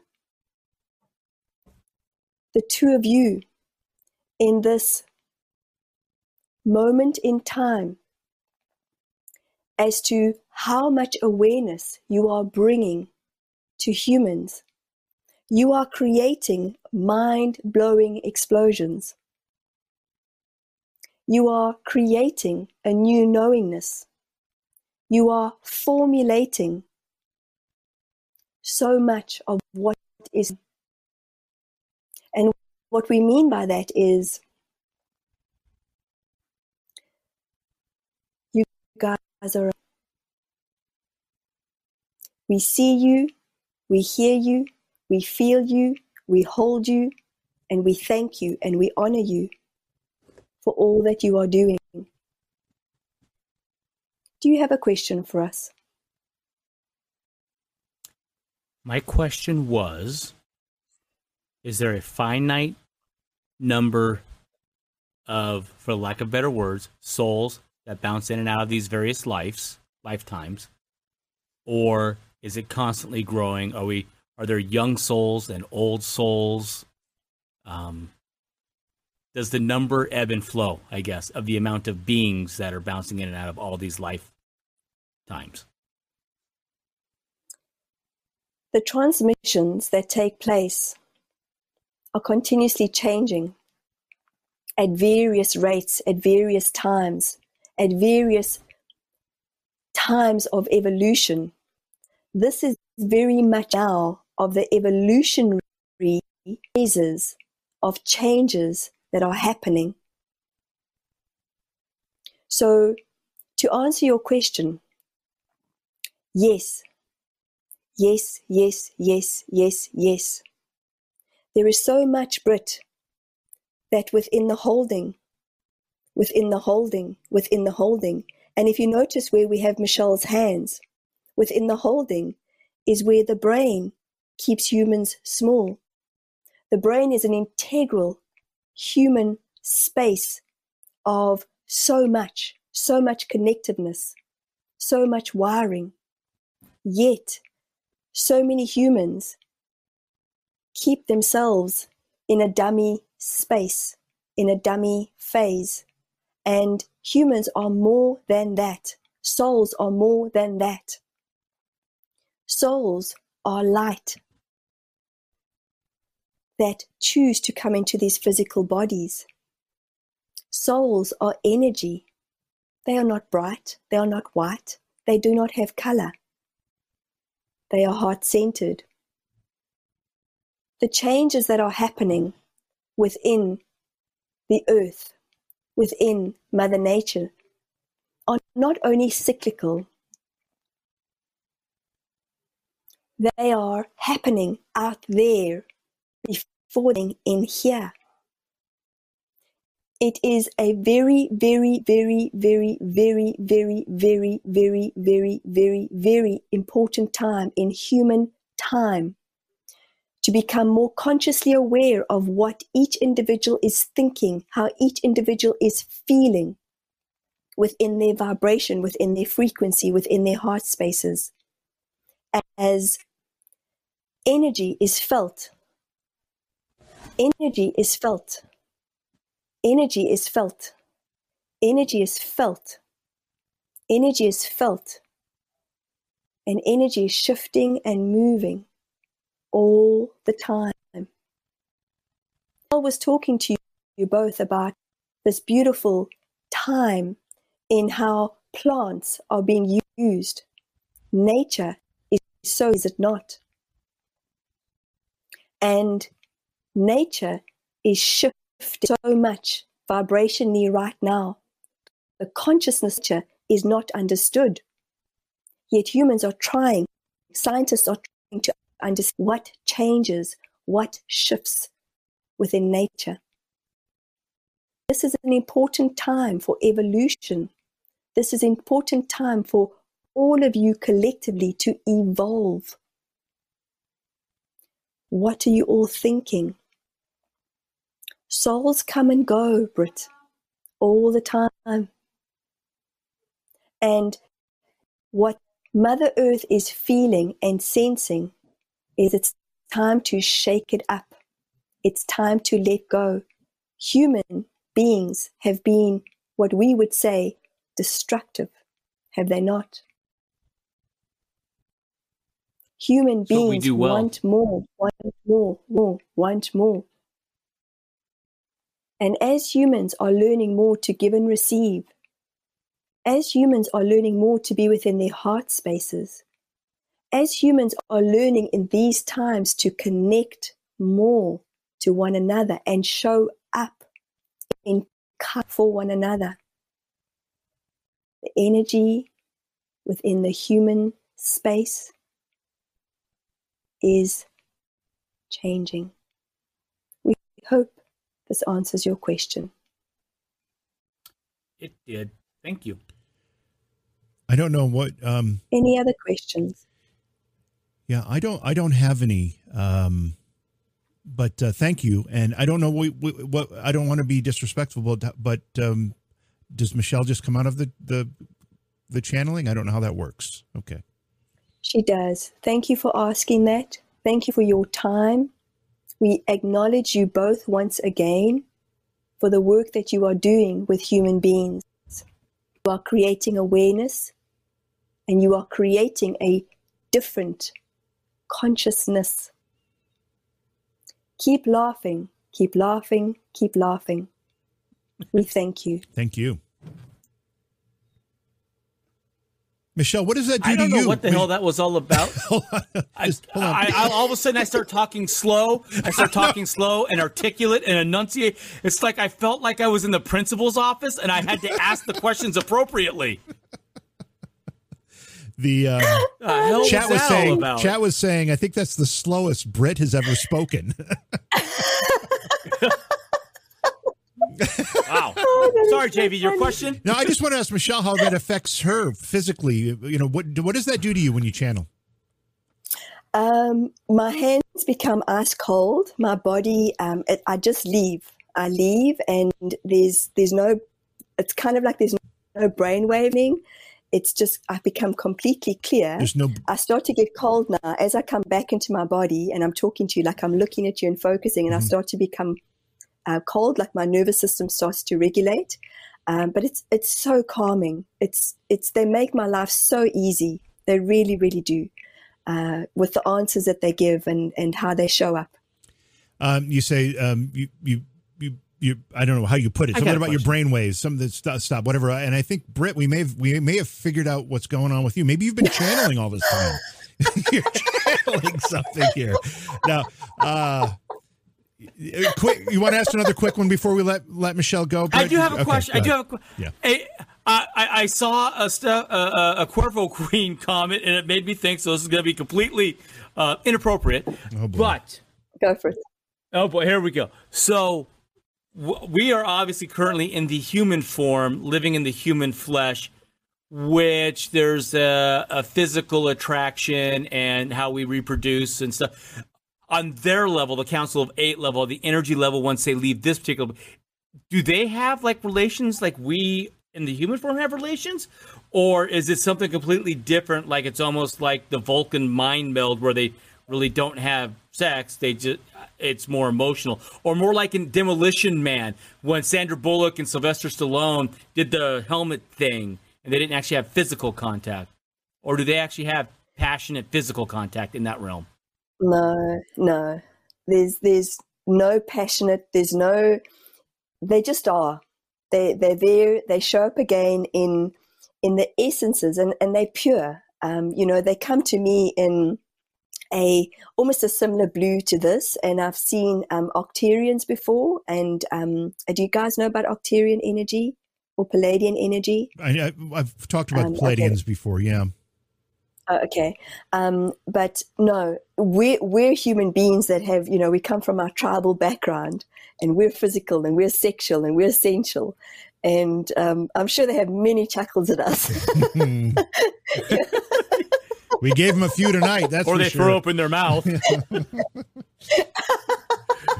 on that note, on, on, that note, Michelle, if if if somebody wants to connect with you, maybe get some guidance from you, a reading, a session. First of all, I need to ask you this: Are most of your clients uh, domestic to you in New Zealand, or are they international? No, because I would expect, particularly from the United States, that your accent alone is so soothing and so calming. Oh my god! that that alone really? for an American to hear that would be would be worth the you know the price of admission there. So I, I thought yeah. that maybe Read they would the be phone book. I thought you guys can stay, and I'm not paying you, just so you know, guys. but uh, how, how, can people how can people uh, get in touch with you to to get more information about your work, or maybe get a, a consultation with you? Thank you. Um, and work internationally, Zoom is my main way of working, which I love. Connection is connection. And my website is www.michellecarpenter.co.nz and you go into my bookings page and you book. You're using um, that fancy language. You said NZ. We, we say Z here, so it's NZ. Z, indeed, yeah. yeah. Come on, guys, upgrade yourselves. Come on. I, I, have one last um, question. Um, I have one last question. Yes. Because you mentioned the last two years have been crazy. We're in America, obviously, and we watch American media, which says New Zealand has been like like terminally locked down, authoritarian, blah blah blah. What's it been like for you guys the last couple of years down there? Um, it's so funny because I describe New Zealand as being this massive stallion coming out of the the you know the the the racehorse coming out. What's that thing that they that holds them? The racehorses. What's that? The reins. You know, the, cut, that, the what? No, the oh. um, coming out the gate. If they, if they the coming out the gate, the gate, the gate. That's right. And you know, we went into um, and everybody was like rah rah New Zealand, and now we're kind of like the lame horse that's like limping behind. so we we mandated um, in December last year, and it created for such a beautiful small country. You know, Kiwis by nature are very they're very kind, they're very humble, they're non confrontational. The biggest thing about a Kiwi, uh, me coming from South Africa, is now we, we're told as South Africans we're quite arrogant, okay? And it's okay. Like, I'm, I'm okay with that, okay? Live, live in the world that we lived in. Like, I, I would say more resilient, but it is what it is. And but Kiwis are very like, yeah, nah. Like you say, would you like a cup of coffee? Uh, yeah, nah, yeah, nah. And it's like, Jesus, is it yes or is it no? Okay. and um, so, so, so to go through the mandates and, um, so we had two lock, three lockdowns and uh, I think three, and it's it was it affected everybody because it created such a divide for this very peaceful nation and our hearts broke. And what was very interesting for me is I spoke to a friend in the UK two weekends ago, and she hadn't seen that there were protests up at Wellington. I don't know if you guys got to see that in in in the states, but a whole bunch of people who were mandated and decided both vaccinated, not vaccinated, went and they they had like they had, there was this whole big road trip. And I think it was for about 45 weeks that people just took their tents and they were camping out in front of Parliament. And they created this beautiful community and they went and they were cooking and cleaning and toilets were put like plumbers everybody everybody just got involved. It was incredible. We are now coming out of it slowly and the world we've only opened up to the world i think just over a month ago and it's i want to not put it out there but i think there's a lot of um, devastation that's still coming. There's a lot of dire times because businesses have closed um, you know, marriages have have failed. Uh, people have just been separated yeah. and divided in so many different ways, and it's devastating. Yeah. So Yes. I think we're slowly but surely, as the world opens up, because you know New Zealand is very much based on tourism. It is a country, and I highly recommend you guys come and visit one day. Um, it, the nature is profound and it's pure. It really, really is a pure, beautiful. Can we stay at your house? Of course, of course, you're very welcome. Yeah, Michelle, I as think long as you slow down, Rich. Yes. As long as you slow down, okay. those uh, those effects are, uh, are we're, we're feeling them here. We're recognizing them here. I mean, a lot of people warned us of this, and we're starting to see it. Uh, and then we're going to be paying that price for a long time. I think around the globe we will be. But Michelle, thank you so much for your time tonight. It's been a real treat having you on. You're you're uh, you're funny. pleasure. You're fun. You, your smile is infectious, and we appreciate you being here tonight. Oh my goodness! Thank you guys. It's been such fun, and I look forward to you know hearing from you both again one day. I wish you all the best with For your show. sure. It's just amazing. Thank It's you, really, really thank you, and we'll definitely Thank have you, Michelle. back. Have a great day. Yeah, we'll have you back Thank on. you. Thank you. Okay, so long. Bye. Bye. Oh wow, that was fun. We um we again thank Michelle. If if you didn't catch the website, let me put it back up for you. It's uh michellecarpenter.co.nz. michellecarpenter.co.nz. Um if you want to look into more of her work, maybe get a consultation. It's a great website, a lot of stuff there. So uh boy, so you channel when you channel when when you talk to uh Michelle when she was channeling the the Council of 8, you your your speech slowed down to a point where I've never heard you talk so slowly before. You used words that were actually correct in in in the sentences that you were trying to form. the whole thing was I think there was there's something to this. I think I think we found a connection I, I was talking actually- to a higher power. Yeah. I was talking to a higher power. I didn't want to get, you know, lightning smite. What do they call it? Smited, Smoke, or you know, smitten, struck smote, down. smite, smited. I don't No, know. I'm already. What's I'm the past Hey, tense? I'm already smitten with her right off the bat because of her fucking accent. Oh, I you mean, had now- jeez. there goes the I- I- PG rating. Thank you. I was well. We already said yeah. Yeah. I mean, I was uh, yeah. Uh, I, I man, love that accent. Yeah, that's what- yeah. I didn't want her to hang up. I know, I know, but, But, um, um, yeah, I don't know what the uh, past tense is. Yeah, It's so I was smoke? like, I was trying to be respectful. Mhm. Smoke, what? smoke, Smitten? smoked, Smite? smi- Smi- smited. I don't know what the past tense Smited. of smite I think is. I. I don't know either. I don't This- smut. No, it's not smut, it's not Randall. smut. That's a whole different it's not thing. smut. By the way, I just want to address something in our uh, in our Foxhole chat. We had some folks that that uh, f- I don't know. I guess they just agree disagreed with some of the things we were talking about tonight, which is fine. I mean, the whole idea the whole idea of this show is to talk about things that maybe you have not been exposed to, maybe some things that uh, you may have been closed minded to, and maybe just you know hear hear some other ideas and other opinions and, and the work that other people do. That's what I love about doing this. I love the fact that we get introduced to ideas and concepts that might be a little foreign to us. We don't have to agree with them all. We don't have to accept them all. We don't have to do any of that. Uh, but we, we certainly are respectful, and uh, we certainly expect our, our, our folks in chat to be respect, respectful. It doesn't need to be a, a, an argument in chat about it. I mean, that's fine. You can disagree. I, we have no problem with that. Yeah. You can disagree, have a debate, but be adults about it. Yeah. And here's the, I mean, we've had, I mean, what what is this? Is this like our seventh, eighth, ninth show or something like that? Well, since that we you re- and I have done together. yeah, this, since we rebranded, I think Rebranded. around there, around ten Yeah. or so. Yeah, something like, you know, we've had people on that I completely disagree with, but I'm still going to ask them my curiosity questions. Right. That's I may completely. I may completely disagree with whatever's being pronounced put out there, but you know what? They're the expert in that field.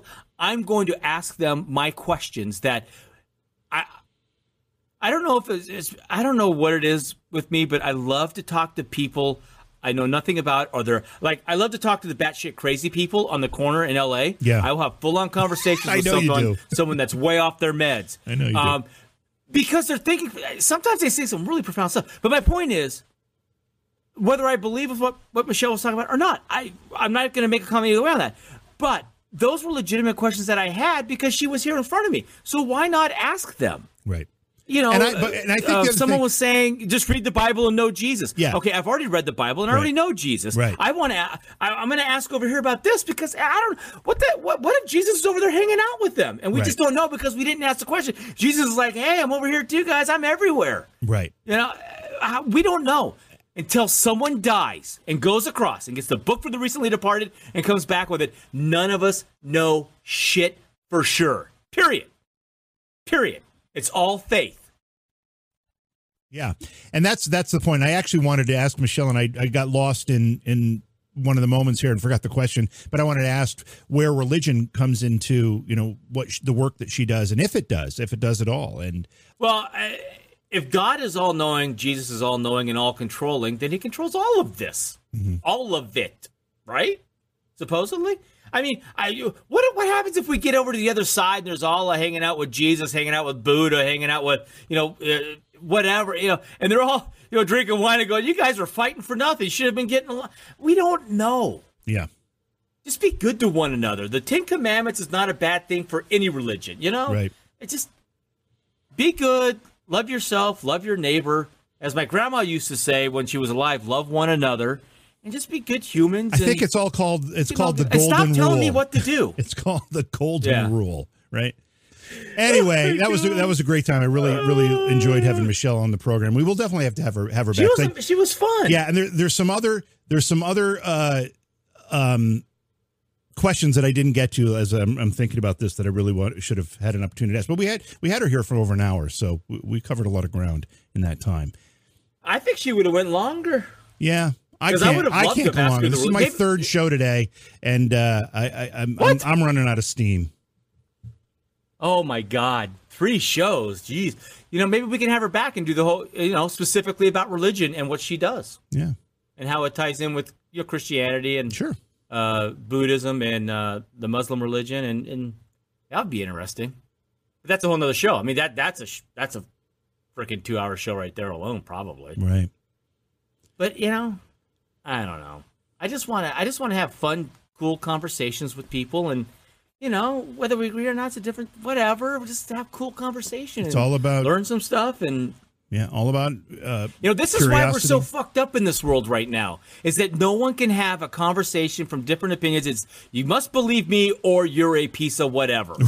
and whether it's politics or religion or apparently paranormal, I, God, let's just have conversation and it goes where it goes and you know, believe what you want. You know, I I don't know, man. Why can't we can't we just all get along? Okay, Some Rodney King. Rodney King. No, there we go. Can't we just all get along? Why can't we all just get along? Oh man. Get along. Oh my god, that poor bastard.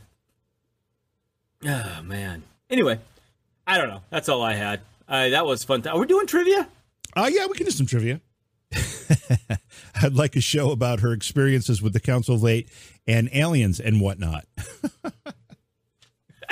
Why not? Uh, oh my God! You know what, Albus? Oh, my God, If you don't want to come back, that's fine. We are not Christianophobes or whatever. The, I'm a Christian. That doesn't mean I can't listen to other people and hear what they have to say. And it might not. It might not. It doesn't even mean that I can't believe other people because I don't have all the answers. It's a. Christianophobe. It's it, it basically means you're you're you're like a homophobe. You're afraid of you're you're anti. You're afraid of or whatever. Phobe would mean you're afraid, but it's used in a more broader sense.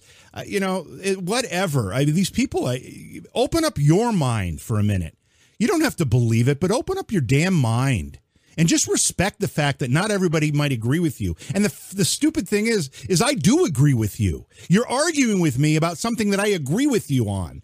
So what the hell? I mean, you have the issue here, buddy. That's why. So that's why I asked if it was a troll. Just, just fucking with you. And he's not a troll. It's just some. I- I- they just want to argue for the sake of arguing, and that is not. Uh, you're right. The whatnot joke is an awesome joke. That is not something. And somebody said, "Don't censor your chat." I'm not going to censor it, but I'm not going to argue with people who want to just argue for the sake of arguing. That's just absolutely waste of my time, and it's ridiculous. And I'm not going to do it. It ruins the experience for everyone else in chat.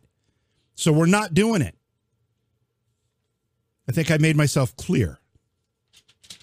You ready for some trivia? Yes, Daddy. as long as you don't slap me. Why not? Why not? Yeah, and you know, and and uh, Re- uh, I think it was Rebel or was it I uh, La La? I, t- I tried to make the whatnot shirt, but I j- every font I can't find the right font to make it. It just doesn't look right. Yeah, I don't like. See, one of the I've been- things one of the things that that most folks who've uh, watched any of the shows that Britt and I have done recognize is that neither of us are particularly uh, good with like creative arts stuff, with like graphics. right, we're, we stuff. suck at it. If you want, hey, if you want to make one for us, that would be amazing. That just just save it in PNG, and I'll definitely uh, set it up on Teespring. But I just I I I, I suck at the graphics part. I just I'm too old. I can't. I, I just it's not my world anymore. So, but if someone wants to make it, we'll totally, and it looks cool. We'll totally uh, make it a shirt. Yeah. All right. Ready for here's trivia question number one. You ready? You ready? What pisses JV off the most? Yeah. She flies. she flies with her own wings is the official motto of which U.S. state? She flies with her own wings. She flies with her own wings is the official motto of what U.S. state? It's got to be a state that they smoke a lot of pot in. you think you think that when the state motto was created, they were smoking a lot of pot at that point? To come up with that, she's flying with wings. They were tripping on something. She flies with her own wings. I'm gonna go with. I'm going with Alabama. Alabama? Any particular reason why you're choosing Alabama? Um, because um, no, no particular reason at all. I just can't. I, I don't know. I I I maybe the Carolinas. It sounds like a Carolinian type thing. Because what what is what is it? Uh, live live free or die is like what? New Hampshire. Uh, New Hampshire. Mm-hmm. Um, the first in flight is first in flight. We're the Wright North brothers. Carolina. That's North flight. Carolina. But I don't know if that's their That's state North motto. Carolina. That's on their license plate. I don't know that It's- that's their state motto. It's on a license plate. yeah, but I don't know. Think Wouldn't that be their their- state model if it's on the license? No, no. We have No? on the New York license plate it says Empire State. That's not our motto. Um, it's no, just, no. Your just- plate says "Screw you in the bunghole and take all your money." State. Yeah, well, there's that for sure. All right, so what do we have here? We've got Um, Oregon, we've got North Carolina. You said Alabama. We've got Ohio, Alaska, Montana, Massachusetts, another Ohio, Idaho, North Carolina, Missouri is the show me state, right? So, again, the motto uh, we're talking Show about. me state. Uh, she flies with her own wings is the official motto of what which U.S. state? Maybe the answer is you want you have another idea? maybe it's before I- Colorado because of the Eagles, because of the bald eagles. Yeah, I think you're thinking about this way too literally. Oh, maybe It's probably like Okay. the, Well, what's the the, wings of justice is what they're referring to, or something along whatever. Oh, you probably, I didn't even think about that. Yeah, the answer is uh, Oregon. Somebody had that in the YouTube chat. Oregon. The phrase was adopted in 90. Oh, geez. The phrase was, you may be right about the pot. Uh, the phrase was adopted in 1987, replacing the previous motto of the Union. She flies on her own wings. Yeah, they were high as a kite, looking at double and triple rainbows. What not? Yeah. Um, all right. Next trivia question. Here we go. What is the smallest known vertebrate species in the world? Remember we had this conversation before. Remember you were we were talking about mammals and you wanted to know what a mammal was. Remember we had this. We were talking Right. about what Yeah. is what What was the question? what is the smallest known vertebrate species in the world? An invertebrate is a creature with a spine, right? Backbone, yeah. Mm-hmm. Backbone. Mhm. Uh, smallest, huh? Probably a baby seahorse. Okay. Baby seahorse. I don't think I don't think it counts if just by saying it's the baby version of something. I don't think that that that is quite the. Uh, I'm. Hmm. Um, vertebrate. What else is a small vertebrate? yeah. Um, I mean, a cockroach isn't a vertebrate. oh my right? God! With the No, it doesn't cockroach. have Why do you keep adding that syllable? Cockroach. Cockroach. cockroach. Just because you know I'm on edge tonight already, you want to push me over? is that what you're doing? Yeah, I'm thinking uh, we got a bunch of people Um, saying uh, uh, pygmy mouse, a mole. Uh, I'm thinking it's a little bit of a uh, like a little uh, some type of small rodent. Is what I'm thinking. Hmm. I wonder what color it is. You're you're being a, now you're just being a jerk. What not? now you're just being a jerk. Uh, Sacco has entered the chat. He's saying it's a frog. We got a frog. Oh boy. We got a lizard. Oh boy. Do, do lizards have? Yeah, I guess they do actually. Um, all right, what's the answer? Damn it. Uh, salamander of some breed, primate possibly. Uh, yeah, Iowa. I, I'm I'm a little frustrated. I'm a little angry tonight. Um, yeah, God, did you not take your menopause medicine? The answer is I wish I could read these. Oh, uh, actually, some people got this right. Said said a frog. It's uh, the Paedophryne some Latin thing here, and uh, it's a frog species from New Guinea. Adults are 0.3, 0.3 inches long on average. You're familiar with 0.3 Jesus. inches long, Britt. You know what that I am. you know what that means. All right, last questions. Here we go. There we are. Oh man. And this happens to be a weekend thing, so we got a two for going on right here. So you can see. Oh boy. So you got two more. Here we go. Ancient Greeks and Romans sometimes used devices called strigils. What is a strigil? Uh, that they use that to vomit when they're at the feast, so that they can eat more. So they go gorge, then go put the strigil down their throat to vomit, so they can go back and eat more. And then once they were done doing that, they go have the orgies. Okay, so you're basically you're saying strigil is another word for a vomitorium? Is that what you mean? No, it's the it's, the It's- thing it's they put the down their throat to make them gag. Oh, I see. It's yeah, it's like the ostrich feather. I got you. Okay, so you think the strigil is the device they use to make themselves vomit after they've uh, engorged themselves at a feast? Yes. Okay. So they can eat more. You have quite the imagination. Decadence. You have quite the imagination. Mhm. What does uh, what does chat think here? What does chat think here? They're not jumping in on this one like they jumped in on the others. No measurement instrument for roads uh, says Haas Black Silver. Okay, Hoss. That sounds very that sounds, official. Maybe Yeah, it sounds like you might know what you're talking about. I don't know, or if you're making it up. It's Yeah. convincing me. Ancient Greeks and Romans A type of sometimes used a used devices called strigils or strigils. I'm assuming I'm, assu- I'm assuming it's strigil. Uh, what is a strigil? Strigil is a tool to wipe your bottom when pooping. Okay, Britt would be familiar with that if that was the case. S- Yeah, strigil to actually the three scrape oil off their body for cleaning. Hmm, okay. Hmm. Some people, these people sound like they know what they're talking about. It's not. That's not something you just like make up, Yes. like you did. I wonder if they're googling. Well, No googling. okay. The answer is, it's an instrument with a curved blade that was used to scrape moisture off the skin after taking a bath or exercising. It's like it's like Oh. a squeegee for the skin. Yeah. So uh, let's see. Castle Drummer was close. Something about strigils to scrape oil off the body for cleaning. Yeah. So Yeah, nice job.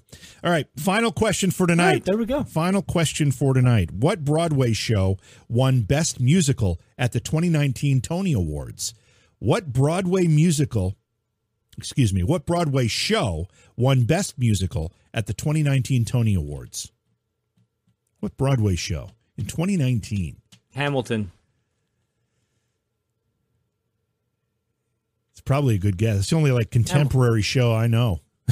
I don't know what else is Yeah. is playing down there. We got every, everybody saying Hamilton. It seems. No. Why don't you look at the answer and tell us if we're right I'm or waiting not? for people to offer some answers. Everybody's saying Hamilton.